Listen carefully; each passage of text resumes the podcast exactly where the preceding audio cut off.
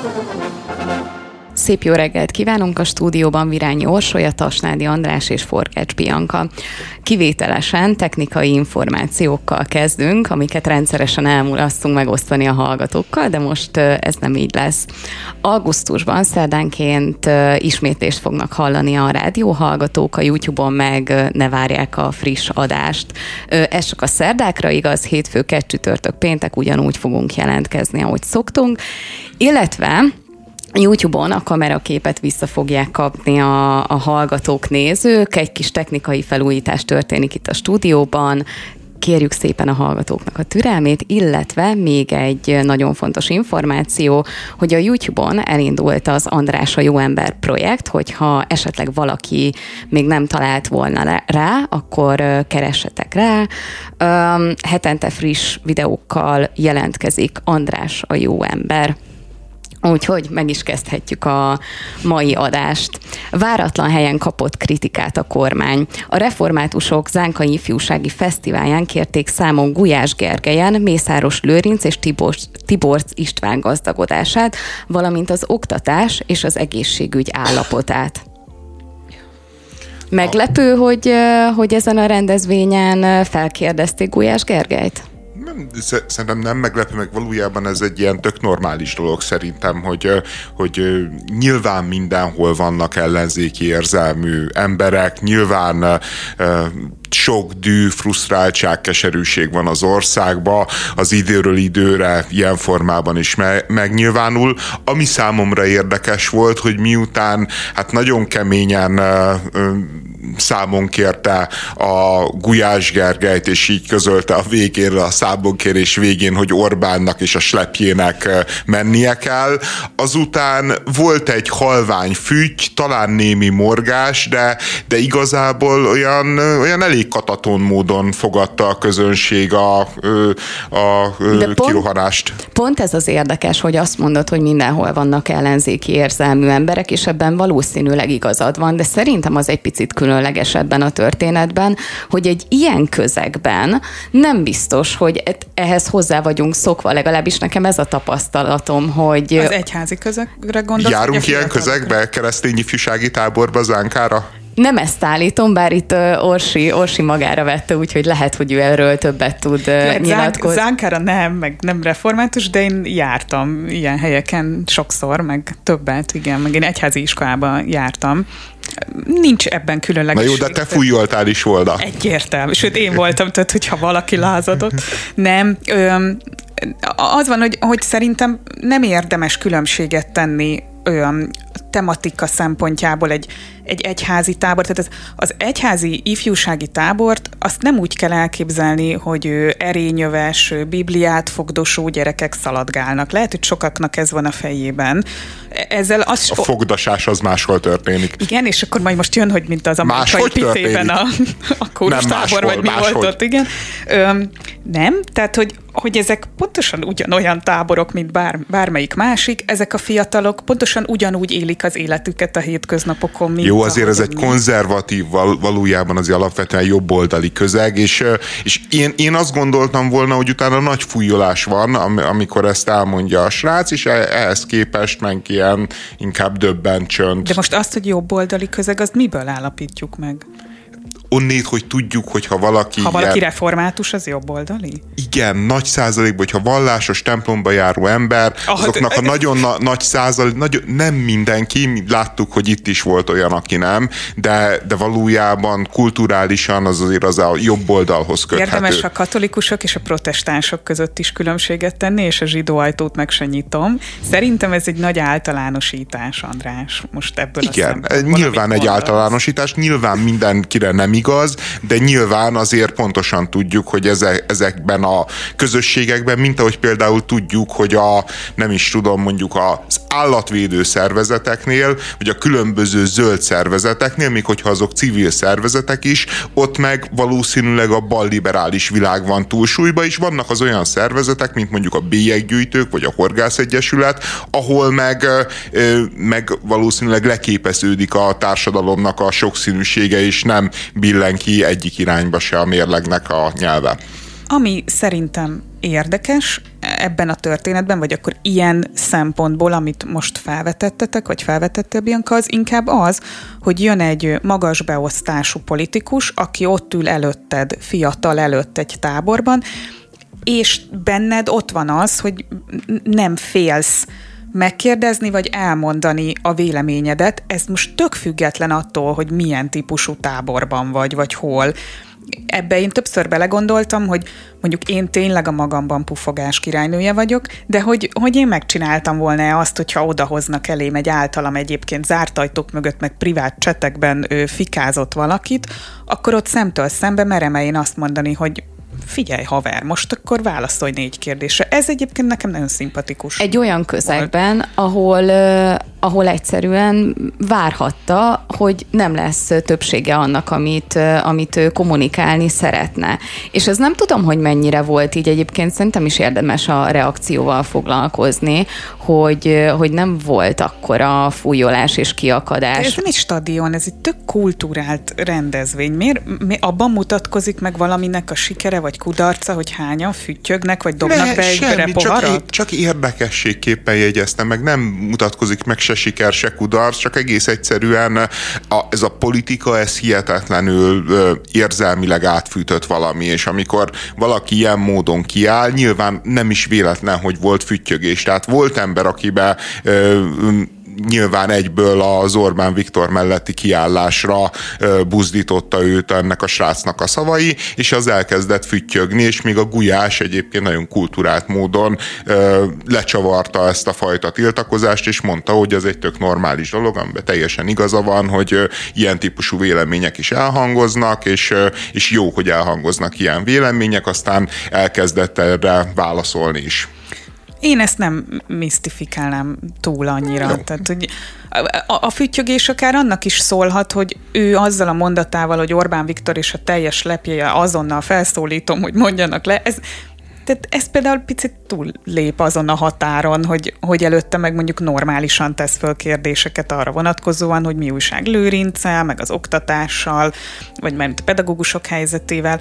Most utána meg megtoldod egy ilyennel, az már egy kicsit erősebb. Tehát ez, azt mondja egyébként a fiú, hogy, hogy ő miközben ült és hallgatta az előadást, közben jegyzetelt a mobiljára, és közben húzta fel magát, mert hát ugye Gulyás Gergely olyanokat mondott, hogy a politikát más mércével kell nézni, mint a kereszténységet, tehát hogy egy ilyen nagy erkölcsi relativizmust lementek a keresztény táborba, és így meghallgatták, hogy hát, hogy azért a kereszténység azért nem minden, tehát, hogy Jézus fontos arc, de Orbán Viktor is fontos arc, tehát, hogy ez nyilván egyébként nem az evangélium szellemében született tanítás volt a Gulyás Gergely részéről, és, és akkor kiállt ugye ez a srác, és elmondta, ami szerintem fontosabb, meg érdekesebb, meg vitathatóbb kijelentés, mint most az egészségügy, oktatás állapot, arról mindenkinek megvan a véleménye. Ő azt mondta, hogy a bűnök abszolút értékkel bírnak,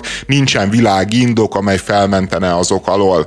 És, és egyébként szerintem a Gulyás Gergelynek is bizonyos értelemben igaza van, tehát, hogy a, a mindennapi, hétköznapi morállal konfrontáltatni a politikai működést azért az nem biztos, hogy helyes, mert, mert az a helyzet, hogy nincsen politikus, aki ne bukta el ezen. Mert, mert aki tényleg a hétköznapi erkölcs szerint működik a politika világába, az előbb-utóbb kicsinálja magát, rosszabb esetben kicsinálja azt a közösséget, ami rá van bízva, hogy vezesse. A, legyen az ország vagy párt. De, de azért az is egy nagyon-nagyon kemény mondás a Gulyás részéről, hogy a kereszténysége, hogy a politikát nem lehet azzal a mércével mérni, mint a kereszténységet, vagy a kereszténység mércéjével nem lehet mérni a politikát, mert, mert azért, hogy a hétköznapi erkölcsöt nem konfrontáltatjuk a politikával, valamilyen erkölcsöt csak kellene konfrontáltatni vele. Tehát valamit csak kell tudnia a politikának, ami, ami több annál, mint önös pillanatnyi érdekeknek az érvényesítése, és láthatóan ez már nagyon-nagyon nehezen megy annak a kormányzatnak, amelyik hát mindenfajta erkölcsi skrupulusával leszámolt az elmúlt években, meg mindenfajta magasztos erkölcsi küldetésével is hát szembe került, mondjuk gondoljunk csak a családtámogatásoknak a megnyírbálására, vagy leginkább szinte megszüntetésére. És, és és ez már probléma, és különösen úgy probléma, hogy ez, ez a kormány, amelyik elmegy a keresztény ifjúsági táborba, kéri és megkapja egyébként a keresztény egyházak és a keresztény gyülekezeteknek a támogatását, az a kormányzat, amelyiknek része a keresztény demokrata néppárt, valójában mit tud elmondani a keresztény embereknek, hogy mi az, amit ő képvisel a politikában, és több, mint a Gyurcsány. Jó, mondjuk a Gyurcsánynál tényleg lehet, hogy többek, de... De ez nem nehéz. De igen, de nyilván az nem nehéz. Tehát mi, mi az a politikába, amit ő képvisel, amit mondjuk adott esetben a baloldal ne tudna képviselni. És, hát és... A, a, szerintem ezt megválaszolja gyakorlatilag a fiú a kérdésében az, hogy teljesen összemossa a Fidesz önmagát a kereszténységgel, amit ugye problematizálnak, hogy ez nem helyes, mert hogy minden, mindkét oldalnak vannak értékei, ugyanúgy, hogy bűnei is. Hát ahogyan a kereszténység sajátja az elfogadás, vagy kellene, hogy az legyen, így a kereszténységen kívül meg annyi más felekezetről is beszélhetünk, vagy vallásról beszélhetünk, és azokat se feltétlenül kellene kizárni ebből a történetből, akik a saját hitüknek a gyakorlását nem feltétlenül intézményi keretek között végzik. De Gulyás Gergely szerintem ezzel a mondatával, vagy ezzel az eszme futtatásával tulajdonképpen a tíz parancsolat betartása alól adott egy felmentést saját maguknak. Jaj, azt megkapták. Közölte, és a cinizmusnak tényleg az volt a csúcsa, amikor közölte a Gulyás, hogy ha van baj Mészáros Lőrincel, ha egyáltalán van, hát ezt nem tudjuk, de ha van, akkor a baj vele az, hogy nem 30 vagy 40 van belőle, vagy 50, vagy 60, vagy 70, mert az lenne a jó, ha minél több nagyon gazdag magyar ember lenne. És én azon gondolkodtam, hogy ez a 30-40 Mészáros Lőrinc, ez, ezt, ezt igazából hogy értsük, hogy Magyarország teljes elpusztítása a cél, tehát hogy sóval való behintése a cél, mert 30-40 Magyarország, Magyarországot, 30-40-50 mészáros lőrincet, azt nyilván nem bírnak el a magyar adófizetők és a magyar emberek, de nekem van egy olyan feltételezésem, hogy, hogy egy Svájc nem bírná el, vagy egy Liechtenstein nem bírná el ezt a fajta gátlástalan közpénznyúlást, amit mondjuk a mészáros produkál, és, és ebből így beígérni 30-at, 40-et. Miközben azt mondani, hogy régen csak a külföld, ugye ez is elhangzott a Gulyásról, hogy régen csak a külföldiek gazdagodtak Magyarországon. Én azért emlékszem Rubik Ernőre. Én azért emlékszem a Precire, emlékszem a Elektron 77, vagy valami vér, ilyen vércukormérő cég. Na, nagyon sok egyébként piaci alapon működőképes innovációt, szellemi terméket előállító vállalkozás, vállalat volt Magyarországon az elmúlt évtizedekben, amelyek egészen furcsa módon fizettek a közösbe, adót fizettek az országnak, nem az adót húzták le az államkasszáról, és, a, és húzták ki az emberek zsebéből, és ezt így meghamisítani, és azt mondani, hogy régen itt csak a külföldiek gazdagodtak, tényleg volt azzal, meg van azzal probléma, hogy, hogy mondjuk a külföldi vállalatok hogyan jártak el Magyarországon, és ennek, hogy mondjuk... Ki az, aki táptalajt biztosít ehhez nagyon sok esetben?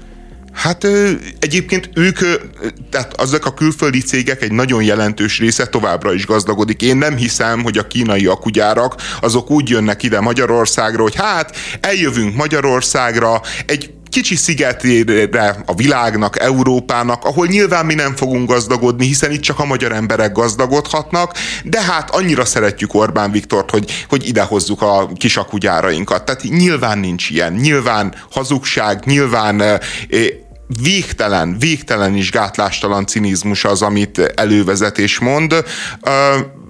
A tanulság, hát az a, az a tanulság, hogy, hogy ezekből nincsen tanulság. Ez a, ez a sikeres politikai kommunikáció.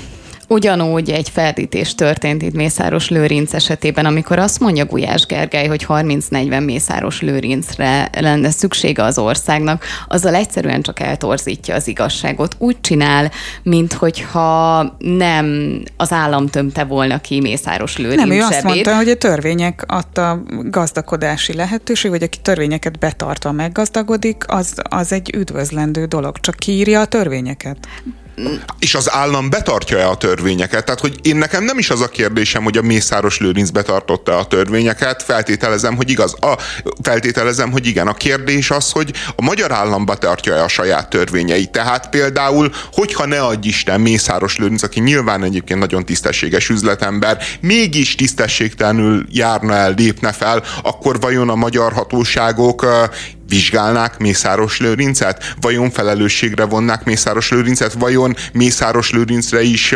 és a magyar államra is vonatkoznak azok a jogszabályok, amik például a korrupciót tiltják és űzik?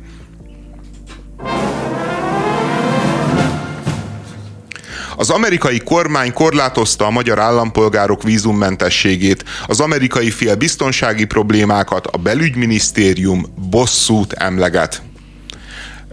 Egyébként a bosszú narratívában sok igazság van, tehát azt gondolom, hogy... Meg a biztonsági problémában is uh-huh. lehet. Igen, és a biztonsági problémában is. A, tudni kell, hogy a maga a biztonsági problémákkal kapcsolatos diskurzus a Trump elnöksége idején merült fel 2017-ben, és már akkor jelezték... És még keményebb szankciókat is ígért, meg gyorsabbakat. De aztán ne, nem, nem hoztak semmit. Igazából most is a demokraták is ígértek legkeményebb szankciókat, tehát hogy teljesen elveszik a vízummentes beutazásnak a lehetőségét, mert most ugye az a helyzet, hogy igazából az történt, ami azért a hétköznapi emberek számára azért nem egy végzetes retorzió, hogy évente egyszer 90 napra tudsz vízummentesen belépni az Egyesült Államokba, és az eddigi kettő helyett. Tehát, hogy, hogy nagyjából ennyi a nehézség, ennyivel mellett... Ne, az nincs, várjál, nem. Az nincs megszabva, hogy egy évben hányszor léphetsz de. be de, de. Hát akár Egyszer. Az egy... a lényeg, hogy minden egyes belépésnél az esztát ki kell váltanod, ne. ami eddig két évre érvényes volt, most csak egy évre érvényes, de annak a száma nincs korlátozva, hogy te az esztát hányszor de. válthatod. Egy évben ö, ö, re érvényes, és ö, egyszer léphetsz be az esztával. Lehet, hogy aztán újra ke- kezded, azt nem tudom, hogy akkor mi van, hogyha kétszer akarsz menni, lehet, hogy akkor újra igényelned hát kell sőt, az egészet. Hát van olyan, hogy átutazáshoz kapcsolódik, vagy tehát ha mondjuk Kanadába mész, és Kanadából átmész az Egyesült Államokba, de ez most egy. Tehát egy év és egy. Ennyi, ennyi lett a szigorítás. Nem, bizonyos embereknek nagyon kellemetlen lesz, akiknek valamilyen módon ez az életmódjuknak, vagy az üzleti vállalkozásuknak, vagy a családi mm, nexusaiknak a gyakori amerikai utazás része. Egyébként nyilván bennünket átlagpolgárokat nem érint, de, de, de annak kell kezelni, ami, hogy ez az Egyesült Államok részéről egy üzenet Magyarország felé, meg üzenet a NATO szövetségesük felé, és az üzenetnek nagyjából annyi a tartalma, hogy, hogy az, amit csináltok, az nekünk nagyon nem tetszik, és, és hát ilyen módon is jelezzük, hogy, hogy előbb-utóbb még keményebben, még erőteljesebben fogunk tiltakozni a magyar viselkedéssel szembe. A magyar álláspont meg az, hogy egyrészt, hogy Magyarországot a politikai véleményéért és a politikai különutasságáért bünteti az amerikai Egyesült Államok, másrészt ugye van egy ilyen összeesküvés elmélet, hogy az amerikaiak a magyar embereknek, annak az egymillió kettős állampolgárnak az adatait akarták, akiket a, a kettős állampolgárság rendszerében magyar útlevéllel kínált meg Magyarország, és, és hogy Magyarország erre mondott nemet, mert hogy ezek olyan szenzitív adatok, amiket ne kezeljen már az Egyesült Államok. Hát azért az, hogy a, az Egyesült Államok esetleg jogosan gondolhatja azt, hogy pénzért ebben az országban bárki ö, útlevelet kaphat, az tehát, hogy azt én talán esetleg így elfogadom, és itt lehet mindenféle Rogán Antal nevéhez fűződő korábbi cselekményre is gondolni, lehet az oroszokra, lehet a kínaiakra gondolni. Van ebben ráció, hogy ők ők akarják annak az adatait, vagy azoknak az adatait, akikről, na mindegy, szóval, hogy ebben én látok ilyen szempontból érvényességet, az egész... Igen, de, de egyébként azt szerintem az amerikaiak részéről minimum kommunikációs hiba, hogy nem mondják azt, hogy a letelepedési kötvényel van a problémájuk, hanem pont a határon mert túli... Nem csak, mert szerintem nem csak azzal. Le- lehet, hogy nem hát csak most azzal, már csak... itt felmerülnek az oroszok, felmerülnek a kínaiak, tehát a letelepedési kötvény is, igen. De, de a, a magyar kormány már rögtön egy olyan konspirációt állít elő, hogy... hogy... szegény határon túli magyarok már megint mi nem tudunk velük törődni. Igen, és hogy, és hogy az USA átadná, átadná Ukrajnának azokat a szenzitív igen. adatokat, hogy kik rendelkeznek kettős állampolgársággal. És lehet, hogy az én ismereteim hiányosak, de erről nincsen adata az ukrán kormánynak? Nincsen, Ugye, mert nem lehet, Ukrajnában nem lehet kettős állampolgár. Tehát ha megtudnák, akkor... Tehát csak útleve, útlevelet kaptak. Csak Igen, de hát nem, nem tájékoztatjuk arról az ukránokat, mert, mert Ukrajna nem engedi a kettős állampolgárságot. De most ez az egész köházi szankció szerintem egy irgalmatlan öngól az Egyesült Államok részéről. Ilyen és... formában, hogyha mellé tették volna azt, amit mondjuk András elmondott, hogy nagyon érdekel, hogy mondjuk a letelepedési kötvényprogram keretein belül kik jutottak magyar útlevélhez, az már egy, egy sokkal nyíltabb kommunikáció, és egyébként valamennyi mennyire elébe ment volna ennek a történetnek, hogy, hogy ilyen konspirációkkal áll elő Magyarország. Hát igen, de most nem ez van, most az van, hogy adtak egy kiváló ütőkártyát a, a jobb oldalnak azzal, hogy lehet megint szegény határon túlizni, és hogy mi törődnénk velük, de hát a csúnya Amerika, és a valós következménye pedig annak, amit ők csináltak, nincs, hiszen abban nincsen változás, hogy a Magyarország területén kívül született ám magyar útlevéllel rendelkezők továbbra is vízumkötelesek, ellenben elkezdték egy kicsit vegzálni azt a népet, akikből egyébként is négy darab az, akit érint az, hogy az USA-ba utazgasson, mert az Egyesült Államok továbbra is az elérhetetlen kategóriába tartozik, azért olyan mennyiségű turista, meg oda járkáló ember nincs, hogy ez kiverje a biztosítékot, korlátozza mi életünket, azok járkálnak oda egyébként, akikkel megbeszélgetik azt, hogy ilyen szankciókat lenne érdemes hozni.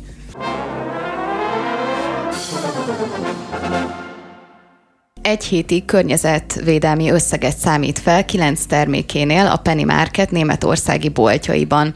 A kampányjal az élelmiszeripar környezeti hatására akarja felhívni a figyelmet a vállalat.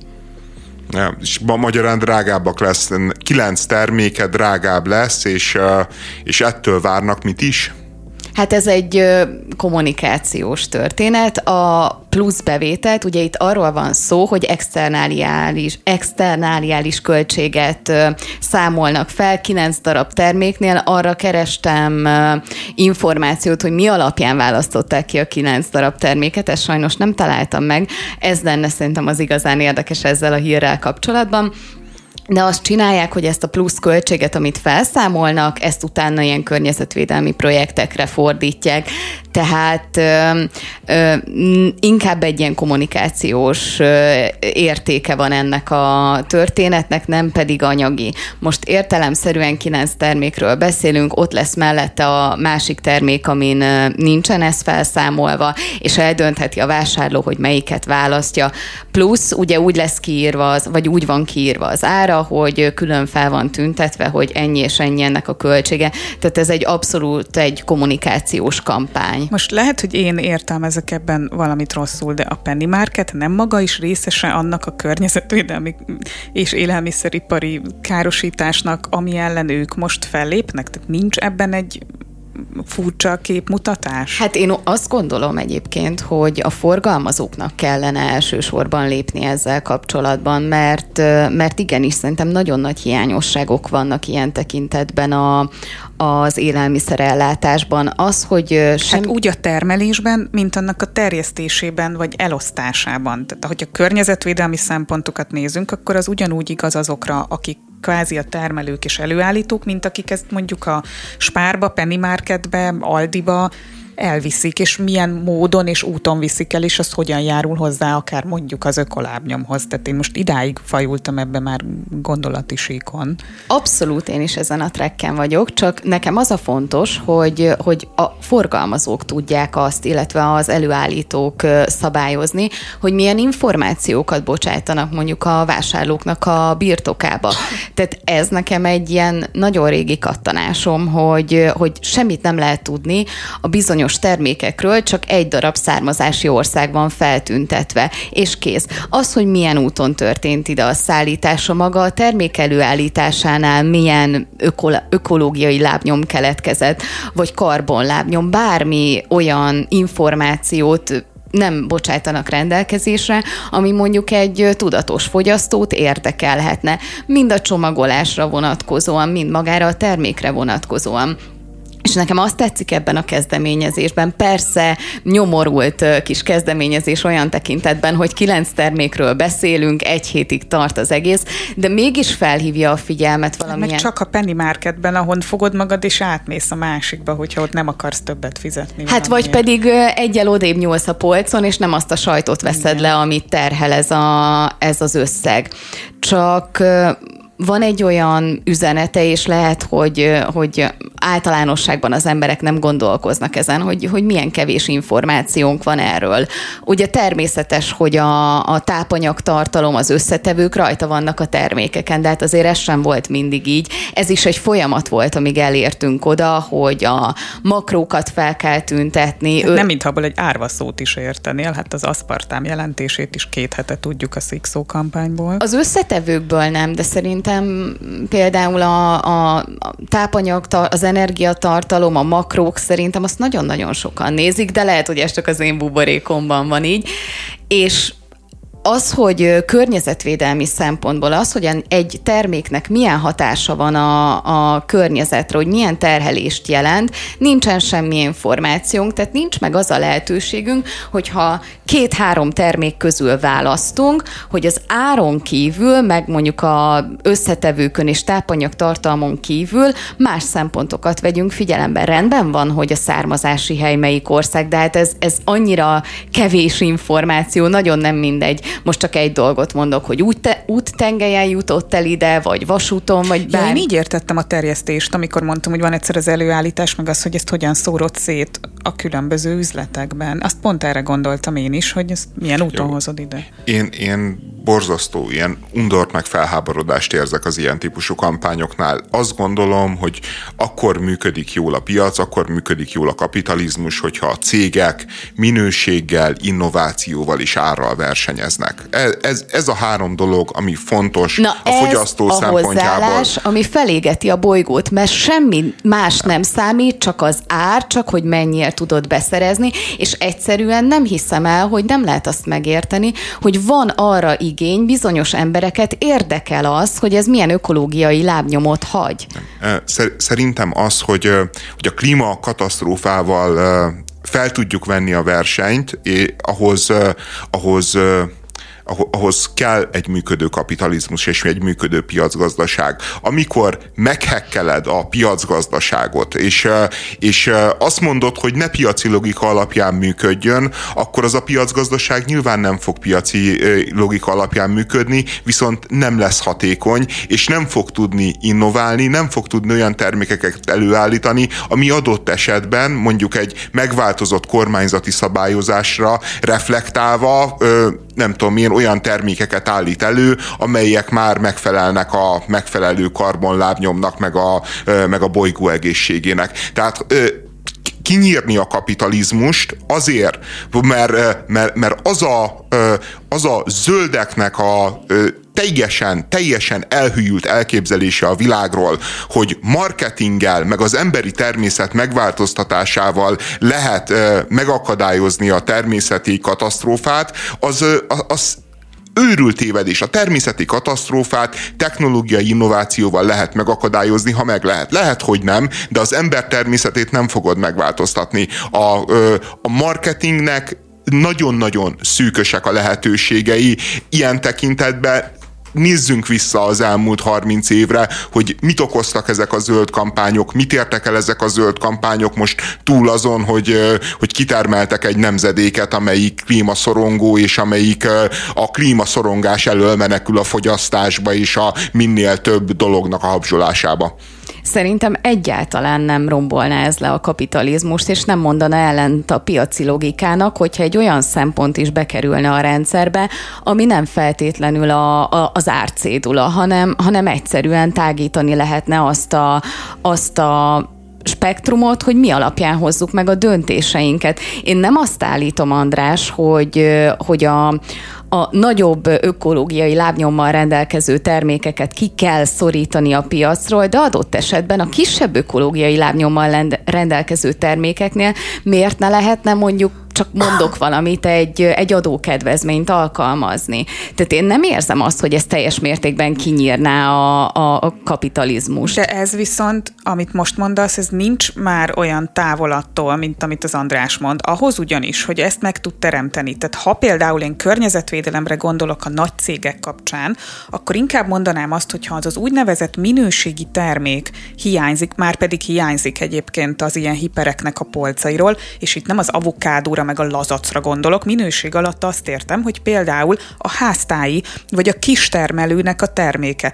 A kistermelőnek a terméke egy megfelelő minőségű túró vagy sajt azért nem tud például jelen lenni ezeken a polcokon, ugyanez igaz gyümölcsre és zöldségre, mert nem tud megbízhatóan ö, szállítani egy kistermelő ugyanolyan mennyiséget, ugyanolyan ö, értékben, ízben, kinézetben, egészen egyszerűen azért, mert nem állnak rendelkezésére azok a feltételek, amikkel ennek az előállítását meg tudja tenni. Na, ha ezt a feltételrendszert biztosítod, törvényekkel, adókedvezménye bármivel, nem tudom, nem értek ehhez, meg a mezőgazdasághoz sem.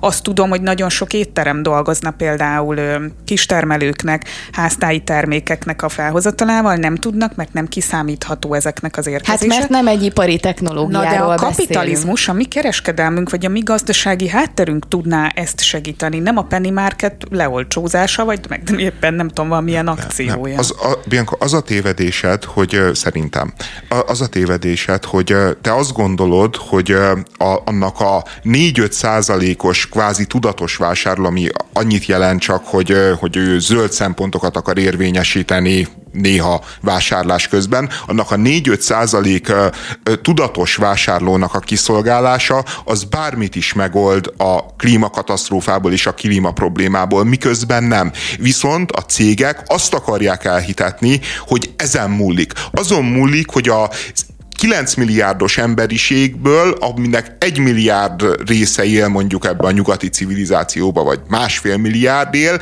annak a 3-4 százalékának a fogyasztás megkönnyítése, vagy, vagy fogyasztási nünükéinek a kiszolgálása, az változtat a, a globális szennyezésen és a globális felmelegedésen. Egész egyszerűen nincsen így. Tehát, hogy azért csinálják ezt ezek a cégek, azért nyomják ezt, mert, mert egész egyszerűen, amíg ez van, amíg az emberek tér felén pattog a labda, és folyamatosan arról van szó, hogy te jól fogyasztasz-e, vagy nem fogyasztasz jól, vagy kellően tudatos vagy, vagy nem vagy kellően tudatos, addig sincsen arról diskurzus, amiről lehetne diskurzus, például az, hogy az állam, ha azt mondja, hogy problémás a teherautóval mondjuk 1000 kilométeren, 500 kilométeren szállított áru, akkor miért nem tiltja be? Miért nem mondja azt, hogy csak vonaton? Erre miért? Tök, tök egyszerű a válasz, azért, mert jelenleg az emberek térfelén pattog a labda, nem, de nem olyan tekintetben feltétlenül, hogy most két termék közül melyiket veszed le a polcról. Ebben igazad van, hogy valószínűleg nincsen olyan sok ember, akinek ez oly mértékben fontos, de ez is egy folyamat. Én úgy gondolom, hogy 30 évvel ezelőtt még kevesebb volt, 10 évvel ezelőtt is kevesebb volt. Én úgy gondolom, hogy erre a folyamatra kell figyelni, és akkor fog ez változást elérni, hogyha ha ezt kommunikáljuk, akár ilyen kampányokkal. Most nem akarom azt mondani, hogy a Peninek ez a kampánya nekem ö, annyira tetszik, vagy olyan értékesnek tartom, de van egy olyan hátsó üzenete, amit valószínűleg én projektálok oda, én ezt nem akarom eltagadni, amit viszont fontosnak tartok. És az, hogy az emberek térfelén pattog a labda, ez szerintem igaz. Az állam nem... Nem az államok térfelén pattog a labda? Amíg nem. Nin, nem, them. Amíg nincsen társadalmi nyomás az államok felé, hogy igenis szabályozzák ezeket, mert nem minden a 200 forintos üdítő, hanem De szeret... tudna lenni? Ezt most komolyan kérdezem, hogy egyébként szerinted tudna lenni társadalmi nyomás? Tudnánk Le- Le, lehet a saját azt- kényelmünkből például Lehet azt mondani, adni? hogy nincsen, csak akkor meg kell vonni a vállunkat, és fel kell adni ezt az egész harcot gyakorlatilag, mert úgy gondolom, hogy ez a fajta hozzáállás, hogy feltesszük a kezünket, és azt mondjuk, hogy jaj, hát az állam szabályozza, én nem fogom a kisujjamat sem megmozdítani, ez nem egy működőképes ö, ö, rendszer, nem egy működőképes logika. Először egy társadalmi elvárásnak kell megképeződnie valahol, és az alapján elkezd, elkezdődhet az a szabályozás, amiről te beszélsz. Jó, csak te, te a társadalmi elvárást azt úgy akarod megképezni, hogy az emberek lássák azt, hogy rajta van, hogy hogyan szállítják, és utána majd vásároljanak a nem tudom én hogyan szállított nem tudom én miből, és aztán egyszer majd valamikor ebből lesz egy társadalmi meg politikai nyomás. Szerintem meg amíg ezt csinálod, addig sem politikai nyomást helyezel az elitre. Addig sem politizálsz, addig sem azzal foglalkozol, hogy azok változtassanak a mentalitásukon, akik döntéshozatali pozícióban vannak. És az a helyzet, hogy, hogy ha megnézel bármilyen választási kampányt, a zöld üzenetek nagy része pozitív ö, fogadtatásra talál az emberek részéről. Van politikai felhatalmazás az emberek részéről, hogy a, a környezetszennyező cégekkel, a ö, pazarló ö, a kör, környezeti értékek pazarlásával szemben lépjenek fel ezek a kormányzatok, csak egész egyszerűen, amikor ott vannak a kormányzatok abban a pozícióban, hogy megvan a felhatalmazásunk, de hogyha meghozzuk, akkor, akkor lehet, hogy veszíteni fogunk pár százalékot a, a népszerűségünkből, veszíteni fogunk pár gazdag támogatót a pártkasszából, akkor egész egyszerűen kihátrálnak ebből, és ez a fő probléma a félvilág aláírta, a félvilág aláírta a Párizsi Klímaegyezményt, mi lett belőle megtartva? Mi lett belőle meg? aláírták, az államok aláírták, és te, ahelyett, hogy az államokon kérnéd számon, hogy miért e, nem tartják be a Párizsi Klímaegyezményt, amiben megállapodtak, ehelyett azzal foglalkozol, hogy e, Lacika az kellő tudatossággal vásárol-e bocicsokit. Szerintem nonsens. Mert szerintem, és ebben hiszek, hogy ez az alapja. És addig van ennek támogatása a társadalom részéről, amíg a társadalomnak nem kell lemondania valamiről, vagy bármilyen áldozatot hoznia. Mert az áldozat az teljes mértékben szivatásnak tűnhet egészen addig, amíg nem tudatosul benned, és szerintem ez egy nagyon nagy probléma ezekkel a gyermektársadalommal, gyakor- társadalmakkal gyakorlatilag, hogy addig terjed a, az öntudatosság, amíg neki nem kell feladnia semmit az életéből, és ez, ez szerintem egy rohadt nagy probléma. És igen, hiszek az edukációba, hiszek az olyan olyan kampányokban, amik megpróbálnak megtanítani valamire, és most nem konkrétan erről a penny marketes kampányról beszélek, de igen, azt gondolom, hogy ez a fajta tudatosság iszonyatosan hiányzik. Én nagyon nem hiszek az edukációban, nagyon nem hiszem, hogy az embereket meg lehet arra tanítani, hogy vásároljál drágább terméket, mert akkor majd a földnek 150 év múlva jobb lesz. Én abba hiszek, hogy az állam hoz olyan szabályozást, hogy mondjuk csak vasúton lehet szállítani, és ez esetben a piacgazdaság, a kapitalizmus, amelyiknek az a célja, hogyha ha, ha csak nem a marketing agymosás, de jó esetben az a célja, hogy olcsó, minőségi termékeket áll, állítson elő, az meg fogja teremteni azt az infrastruktúrát, ami eljuttatja A-ból B-be minimális karbonlábnyommal az adott terméket. Viszont amíg ezt nem csinálod meg, és a cégek is azzal foglalkoznak, hogy ne ezt csinálják, ne azon gondolkodjanak, hogy hogyan lesz hatékonyabb, egyszerűbb, minőségébb a termelésük, hanem azon gondolkodnak, hogy hogyan lehet a klímakatasztrófából is fogyasztást csiholni, a klímakatasztrófából is rock and roll csinálni abból, hogy, hogy menjél el a pennibe. Hát harcolj a klímakatasztrófa ellen. Hogyan harcoljál? Menjél el a pennibe és vásároljál. Hogyan harcolj a klímakatasztrófa helye ellen? Menjél és vásároljál. Miközben mi okozza a, a, a, a környezeti katasztrófát? Mi okozza a, klím, a klímakatasztrófát? A vásárlás. De egészen elképesztő, hogy ebből a kampányból te azt olvasod ki, hogy a, a Penny azt szeretné, hogy amúgy áldozat nélkül vedd meg a drágát ne, ne, ne, várjál, de figyelj, most ő egy kicsit vehemensebb ebben, és egy kicsit hangosabb, de én a hasonlót kérdeztem az elején. A képmutatást, azt én is ott érzékelem, hogy egy, egy piacot bizonyos szempontból erőteljesen meghatározó cég próbál meg fellépni valami olyan ellen, aminek ő egyébként szerves része.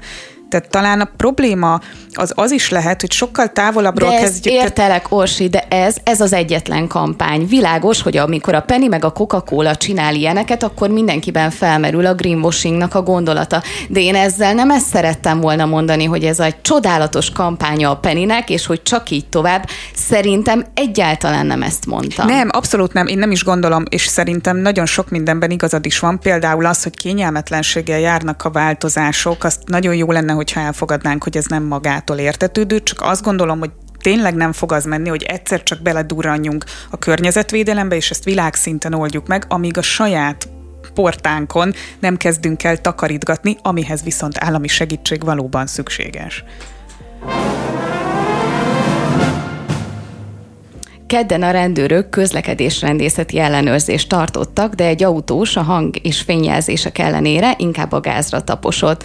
Esetenként 200 km per óra sebességgel száguldozva az M2-es autópályán. A reggeli forgalom miatt kénytelen volt lassítani, így a rendőrök elé tudtak vágni autójukkal. A férfi megpróbálta megelőzni az első autót, de neki ütközött, és így lesodródott az útról. Vagy lelökték, nem is tudom. Kis magyar Mad Max hogy szeretjük az ilyet. A rendőr nézni. szorította le, tehát hogy, hogy kemény volt, a, ilyet nem nagyon látunk Magyarországon, meg nem, mert, mert nyilván az a rendőr számára kiadott utasítás, hogy elsősorban védje a gépjárművét, másodszorban a polgárokat. Egy ilyen helyzetben valószínűleg ez a, ezen van a fókusz. Szerintem legtöbbször. Tehát, a polgárok védelmi mindenképp. Tehát ja nem, a gépjárműnél a, a, a, a, a polgárok védelme az jó kérdés, mert, mert egyáltalán nem biztos. Tehát például Los Angelesbe azt hiszem, ott megtiltották az ilyen típusú autós üldözést, mert egész egyszerűen veszélyes. Mert abból éltek a televízió csatornák és a helikopteres közvetítők. Igen. Jó, hát szerintem az mellette szól. Csodálatos. Tehát, hogy azért ez egy olyan város, amelyik a showbizniszből él. tehát, hogy, de, de nem, egy egész egyszerűen veszélyes volt. Én nem tudom, hogy, hogy ilyenkor mi a jó megoldás. Számomra egyébként furcsa, hogy tehát a rendőrségnek az az előnye, hogy nagyon széles eszközparkja van. Tehát, hogy én ilyenkor, amikor van egy autó, amelyik 200-zal száguld az M2-n, inkább föllőnék fölé egy drónt, figyelném, hogy merre megy, és, és a, és adott helyzetben, amikor nem veszélyes, elkapnám azért a strádán üldözni a, a, a, ezt a Mercedes-t, szerintem azért az egy veszélyes dolog. Jellemző, hogy, hogy nem is a rendőr kapta el, tehát nagy ünneplés van, hogy jó bizonyos értelemben ő kapta el, de nem, nem a rendőrség állította meg, meg fékezte le ezt az autót, hogy hát egyáltalán el tudják kapni, hanem egész egyszerűen a stráda az természetesen be volt dugulva, hiszen, hiszen magyar strádáról beszélünk. És Én ezt egy, nem így láttam azon és a egy idő múlva... Ez... Mert a, a videó, amin fenn van a Igen, YouTube-on, ott már az előzés megtörtént, tehát az onnan kezdődik, hogy már a rendőrautó az üldözött autó előtt van. Hogyha ja, hogy te arra gondolsz, hogy már odáig... Ja, nem, nem, olyan dugó, nem olyan dugó volt, hogy állt a forgalom, hanem olyan dugó volt, hogy, hogy nem mentek különösebben gyorsan, tehát hogy ne, és nem volt annyira szellős az a... De ez ilyen nekünk ennyi jutott, tehát olyan ritkán van ilyen, hát legalább Igen. most volt egy ilyenünk. Ezekkel az üldözésekkel és menekülésekkel kapcsolatban nekem is pont ez jutott az eszembe, hogy, hogy azért a mai világban nem tudom, hogy ennek mennyire van létjogosultsága. Akár a, az autópályának a kamerarendszerét tekintve, vagy egy drónt felküldenek, és ott helikopter, a... vagy, Egyszerűen... vagy nehogy Isten, van CB rádiójuk, és azt mondja, hogy Béla, itt vagyok a hatos kilométerkőnél, a 12-esnél legyél, igen, a lehajtónál legyél ott, hogyha lemegy, akkor kapjuk el, vagy feszítsünk ki egy, nem tudom én, egy ilyen szöges valamit, hogyha van egy olyan útszakasz, ahol nem sokan járnak. Tehát én, én egyáltalán nem vagyok meggyőződve, hogy a, hogy a az üldözés az a jó megoldás, különösen annak a tudatában egyébként, hogy nem is érték volna utol ezt a Mercedes-t a szolgálati gépjárművekkel, hogyha, hogyha olyanok az útviszonyok. Miközben egyébként azt is látni kell, hogy, hogy elképesztő ünneplés van. Tehát elképesztő ünneplés Igen. van a közösségi médiában, hogy végre a rendőrség megmutatta. Tehát, tehát az, e- és Ki is használták, láttátok a hashtaget a, a végén, a gyere hozzánk? Tehát azért ott van a rendőrség összes posztjával, csodálatos történetek, és a végén egy picike toborzás. Ja, ja és, és szerint, szerintem egyébként maga az ünneplés olyan értelemben teljesen jogos és korrekt, hogy egész egyszerűen az emberek biztonságérzete ki van éhezve a rendőri jelenlétre. Tehát, hogy olyan ritkán látunk rendőrt az utcákon, olyan ritkán látunk igazoltatást, olyan, olyan ritkán van a hatóság fizikálisan is jelen, ami egész egyszerűen bizonyos értelemben a biztonságérzetünket is rombolja, és azért azt látjuk, hogy a közlekedési morál, tehát nyilván sohasem volt különösebben magas, de azért ezek a 170 kilométerrel száguldozni az Árpád hídon, 200 kilométerrel rendőrök elől menekülni a strádán, stb., hogy hogy olyan mennyiségű ilyen történet van egyébként az utóbbi És időben. És ez is egy ilyen sztori. Tehát ami egy nagyon kicsit belerondít ebbe az ünneplésbe, az az, hogy ők maguk is elmondják, hogy mióta kapdossák el ezt a fickót, akiről pontosan tudták, hogy nincsen jogosítványa és úgy vezet. Akkor engem azért ez tényleg nagyon érdekelne, hogy miért kell eljutni idáig, ahol szerencsére nem történt közúti baleset, de történhetett volna. Hétfőn ellenzéki kezdeményezésre rendkívül írést tartott a parlament, amit a Fidesz és a KDNP bolykottált, így a napirend előtti felszólalások után az ülés véget ért. Azért hoztam be ezt a hírt, mert már hétfői, mert volt egy kis lelkismert fordalásom, hogy kedden nem foglalkoztunk vele, mert, mert nem azt gondolom... még az ellenzéket a héten? Nem, én pont azért, mert dicsérni akarom az ellenzéket, és szidni a kormányt, és és a kormányzó pártokat ez esetben, mert, mert azt gondolom, hogy, hogy ezek a jó kezdeményezések, és ezek a, az előre vívő konstruktív kormányzó képességet sugalló, vagy annak legalább az igényét, a belső igényét felmutató kezdeményezések az ellenzék részéről, és végtelenül elkeserít az, hogy, hogy a közvélemény az egyrészt, a közvéleményt nem sok minden érdekli, ami, ami nem botrány és, és nem rókázás, vagy, vagy valamilyen trágárkodás, de, de hogy a sajtót sem igazán érdekelte, igazán nem ütötte át az inger küszöböt, hogy most a Fidesz nem ment el, nyilván nem mennek el, tudjuk, hogy nem mennek el, ők már csak ilyenek, és,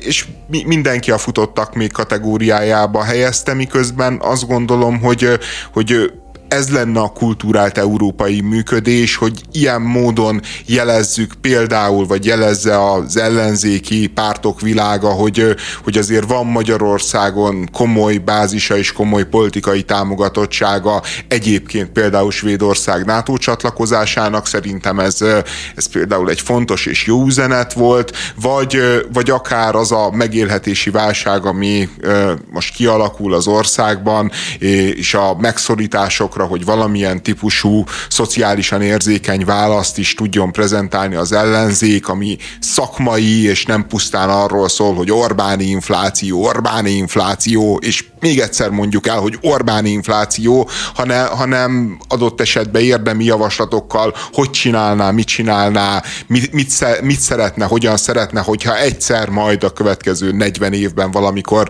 ö, ö, kormányzati pozícióhoz kerül. Ö, igazából a szörnyű az, ezzel az egész parlamenti ülésszakkal, hogy, hogy még 20 évvel ezelőtt az, hogy, vagy 30 évvel ezelőtt a magyar demokrácia hajnalán még országos botrány lett volna, hogy, hogy nem vesz részt a kormányzó párt, arrogancia, a demokrácia kiüresítése. Ma gyakorlatilag Ma egy ellenzéki szavazó is megrántja a vállát, és hát kiszámított másra. Pedig bennem felmerült még egy olyan szempont, ami azon túl, amiket elmondtál, tehát hogy miért miért nagyon gáz ez, hogy én nem tudom elképzelni, hogy ez egyébként a valóságban hogy néz ki. Tehát, hogy Kocsis Máté ilyenkor a Balalent hullámfürdőjéből kiküld egy kör e-mailt, hogy figyeltek, ellenzéki napirendi pontok vannak, ne menjetek be. De hogy hogy tud az előfordulni, hogy a Fideszből senki nincs ott? Vagyis nekem is lehet... Jó, oké, igen, nagy is, lehet, hogy csak bennem merült fel ez, de hogy ennek az egésznek van egy olyan optikája, hogy akkor abban a pártban amúgy egyetlen egy önállóan gondolkodni képes ember sincs. Tehát, hogy ők még véletlenül se néz be oda valaki, aki arra jár? Tehát nem tud az előfordulni. Mi van akkor, ha oda bement volna valaki? Tehát, hogy Kizárják az, a pártból. Na ez az. Tehát, hogy az senkiben nem merült fel, hogy ennek az egésznek még egy ilyen látszata is van rájuk nézve, hogy ők hogy nem egyénekből állnak, hanem egy masszából, akiknek megmondják, hogy mit csináljanak, és ez nem fordulhat elő, hogy ott egy-egy képviselő külön mást gondoljon, és például bemenjen. Az embereknek imponál a pártfegyelem, imponál az erő, imponál az, hogy, hogy egyetlen, egyetlen ember akarata irányítja az országot, irányítja a frakciót, irányítja a világot, tehát hogy... És ugye, megmondja nekik, hogy mit csináljon a sajátjainak igen, is. Igen, igen, de ezt, ezt szeretik, ekkor érzik magukat az emberek biztonságba, hogyha egy vitatkozó, önmagával is perlekedő kormánypártot lát, akkor, De akkor várj, azt gondolná, hogy... véglet, amit mondasz. Hát én nem gondolok arra, hogy vitatkozzanak egymással a csodálatos értékrendjüket illetően, csak arra gondolok, hogy például a napi programjukat tekintve van, aki például bemehet, nem? De nem, nem menj be. Jó, egyébként mindegyik nyaral, tehát hogy tényleg reális. Igen, tehát hogy ezek azért jó egzisztenciájú emberek. Ha nekik nem... ítélkezési szünet nyaraljanak, akkor, vagy ez már kitört? Hát az kitört, ja, igen. igen. Tehát, hogy ez, bocsánat, ez már nyar, ez nyaralási tényleg. időszak Jó, nekik, és bocsánat. nyaralnak is nyilván.